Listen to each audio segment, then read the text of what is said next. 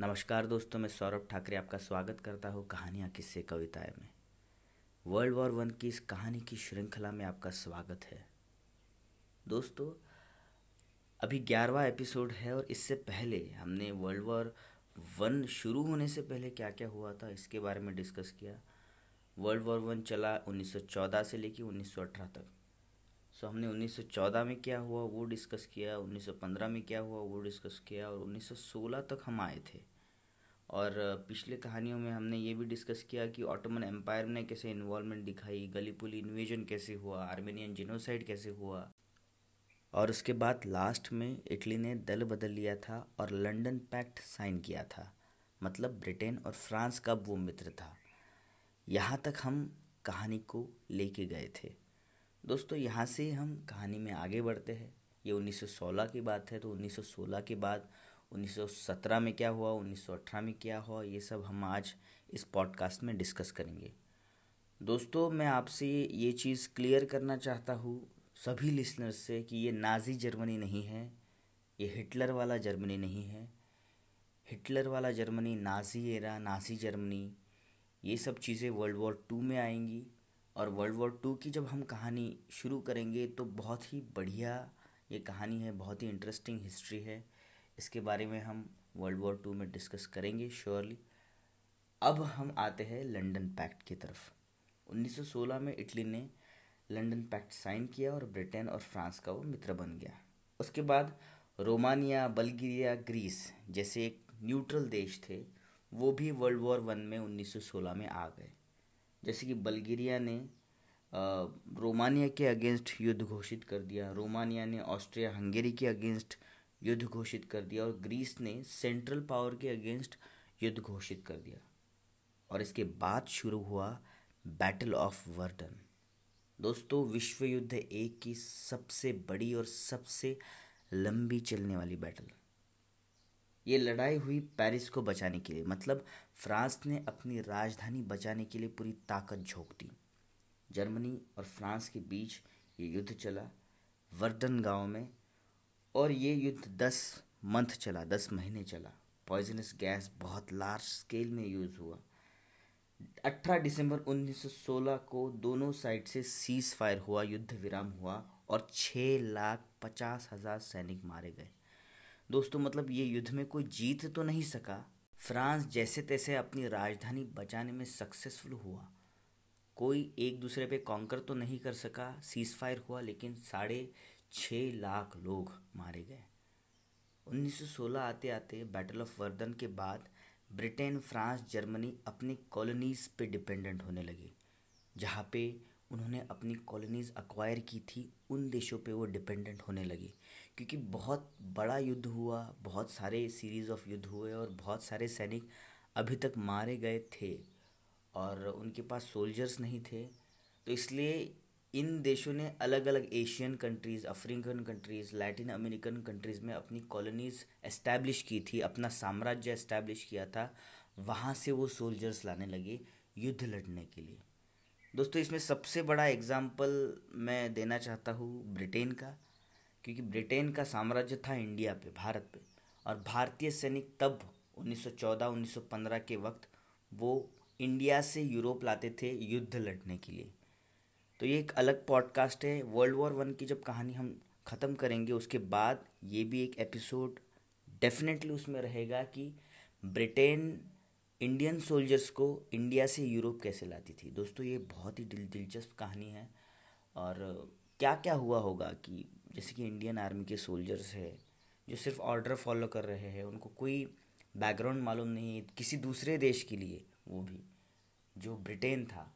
और यहाँ पे इंडियन इंडिपेंडेंस की मूवमेंट चल रही है और ब्रिटेन के जो इंडियन सोल्जर्स है, वो यूरोप में जाके एक अजीब से देश में, जिसके बारे में हमें कुछ मालूम नहीं है, वहाँ युद्ध लड़ रहे हैं, वहाँ शहीद हो रहे हैं, वहाँ लापता हो रहे हैं। तो ये एक बहुत ही अलग कहानी है। इसके बारे में हम अलग पॉडकास्ट में ये जो वर्ल्ड वॉर वन की कहानी जब ख़त्म हो जाएगी, तब एक एपिसोड में हम डिस्कस करेंगे। सबसे ज़्यादा हानि या जान जिन देशों के सैनिकों की जाएगी, उस देश की हार होगी, या वो देश पहले युद्ध विराम करेगा, ये पॉलिसी थी। मतलब अभी किसी को जीतने की कोई चाह नहीं थी।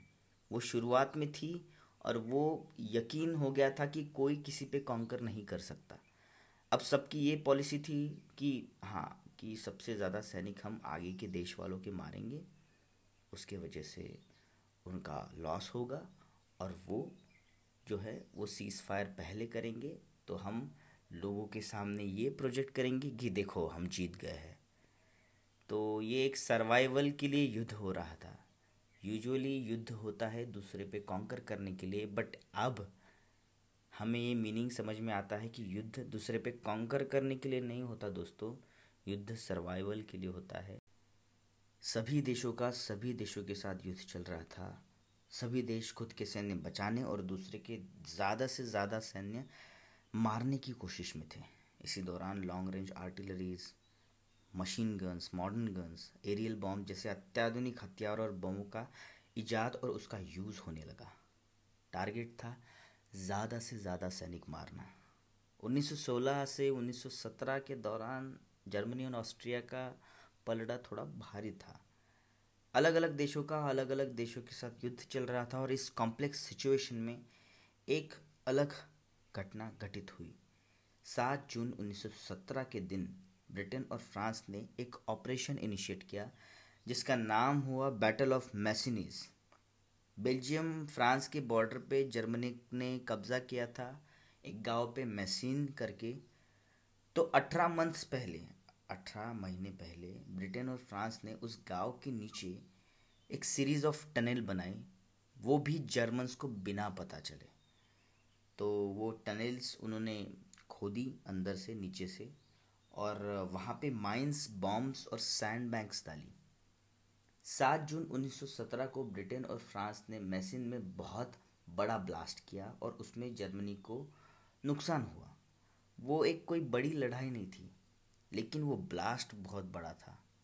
दोस्तों, वहाँ पे अंदर, ज़मीन के अंदर उन्होंने टनल्स बना के बॉम्ब्स की सीरीज़ रखी और एक अचानक से ब्लास्ट होने की वजह से वो जो वहाँ एक, जर्मनी ने डेडलॉक क्रिएट किया था, वो टूट गया। और उस फ्रंट पे जर्मनी को फॉल बैक पीछे हटना पड़ा। और वो जो ब्लास्ट है, वो ब्लास्ट बेल्जियम से लंदन तक सुनाई दिया दोस्तों। इतना बड़ा ब्लास्ट था।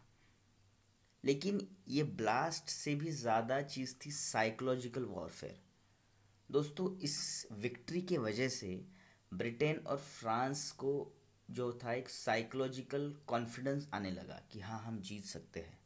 और सैनिकों में एक नई उम्मीद जग गई। दोस्तों, ये उम्मीद बहुत इम्पोर्टेंट थी। 1917 आते आते सभी देश युद्ध में थे except United State of America और सभी देश युद्ध लड़ते लड़ते थक गए थे। उनकी युद्ध नीतियाँ भी शिथिल हो गई थी, सब काम करने का तरीका स्लो हो गया था। किसी को भी समझ नहीं आ रहा था ये युद्ध कब तक चलेगा, कौन सरेंडर करेगा, कौन सीज फायर करेगा। एक दूसरे को मारने पे तुले थे, थक गए थे, लेकिन स्टिल युद्ध में थे।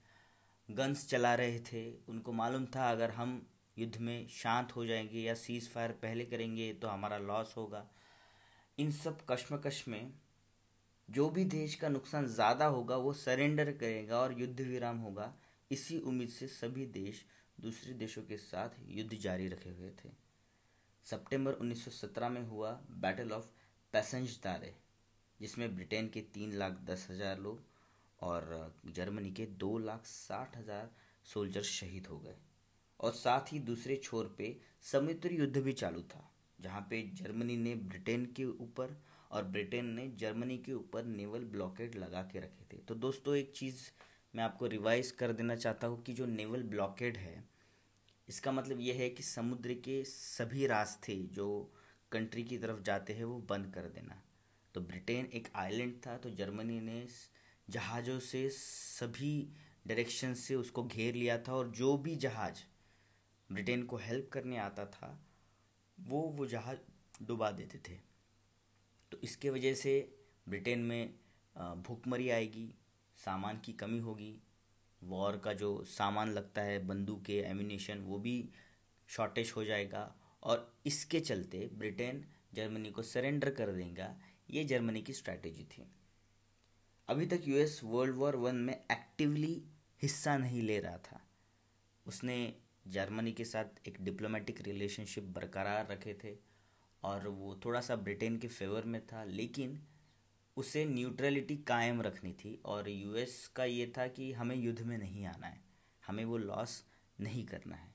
इसी के चलते फरवरी तीन 1917 के दिन जर्मनी ने यूएस कार्गो शिप जो ब्रिटेन की तरफ़ आ रहा था, उसे डुबा दिया। और उसके बाद अप्रैल 6 1917 के दिन यूएस ने यूनाइटेड स्टेट ऑफ़ अमेरिका ने जर्मनी के विरुद्ध युद्ध घोषित कर दिया। दोस्तों, ये वर्ल्ड वॉर वन का टर्निंग पॉइंट है। इसके पहले तक जर्मनी और ऑस्ट्रिया हंगरी का पलड़ा भारी था, लेकिन अभी हवा का रुख चेंज हो रहा है। इसके आगे क्या क्या हुआ? कौन सी कौन सी बड़ी घटनाएँ घटित हुई? इसके बारे में हम नेक्स्ट पॉडकास्ट में डिस्कस करेंगे। तब तक के लिए खुश रहिए, धन्यवाद। हाँ जाने से पहले मुझे एक बहुत अच्छी बात कहनी है। ये जो पॉडकास्ट है, वो डेडिकेटेड है शाश्वत के लिए। शाश्वत जी वेरी थैंकफुल आपका इंस्टाग्राम पे मैसेज आया और मुझे बहुत अच्छा लगा कि आप मेरी कहानी के रेगुलर लिसनर हो। तो थैंक यू सो मच ऐसे ही मैसेज करते रहिए, ऐसे ही एनर्जी मुझे देते रहिए। और आप सभी लिसनर्स से मेरा कहना है कि अगर आपको किसी स्पेशल टॉपिक पे कहानी डिस्कस करनी है, सुननी है या फिर कोई सजेशन मुझे देना है तो प्लीज़ मुझे मैसेज कीजिए। सजेशंस आर ऑलवेज़ वेलकम मैं कोशिश करूँगा कि वो सभी चीज़ें इस पॉडकास्ट में आए। तब तक के लिए खुश रहिए सेफ़ रहिए क्वारंटाइन रहिए। धन्यवाद।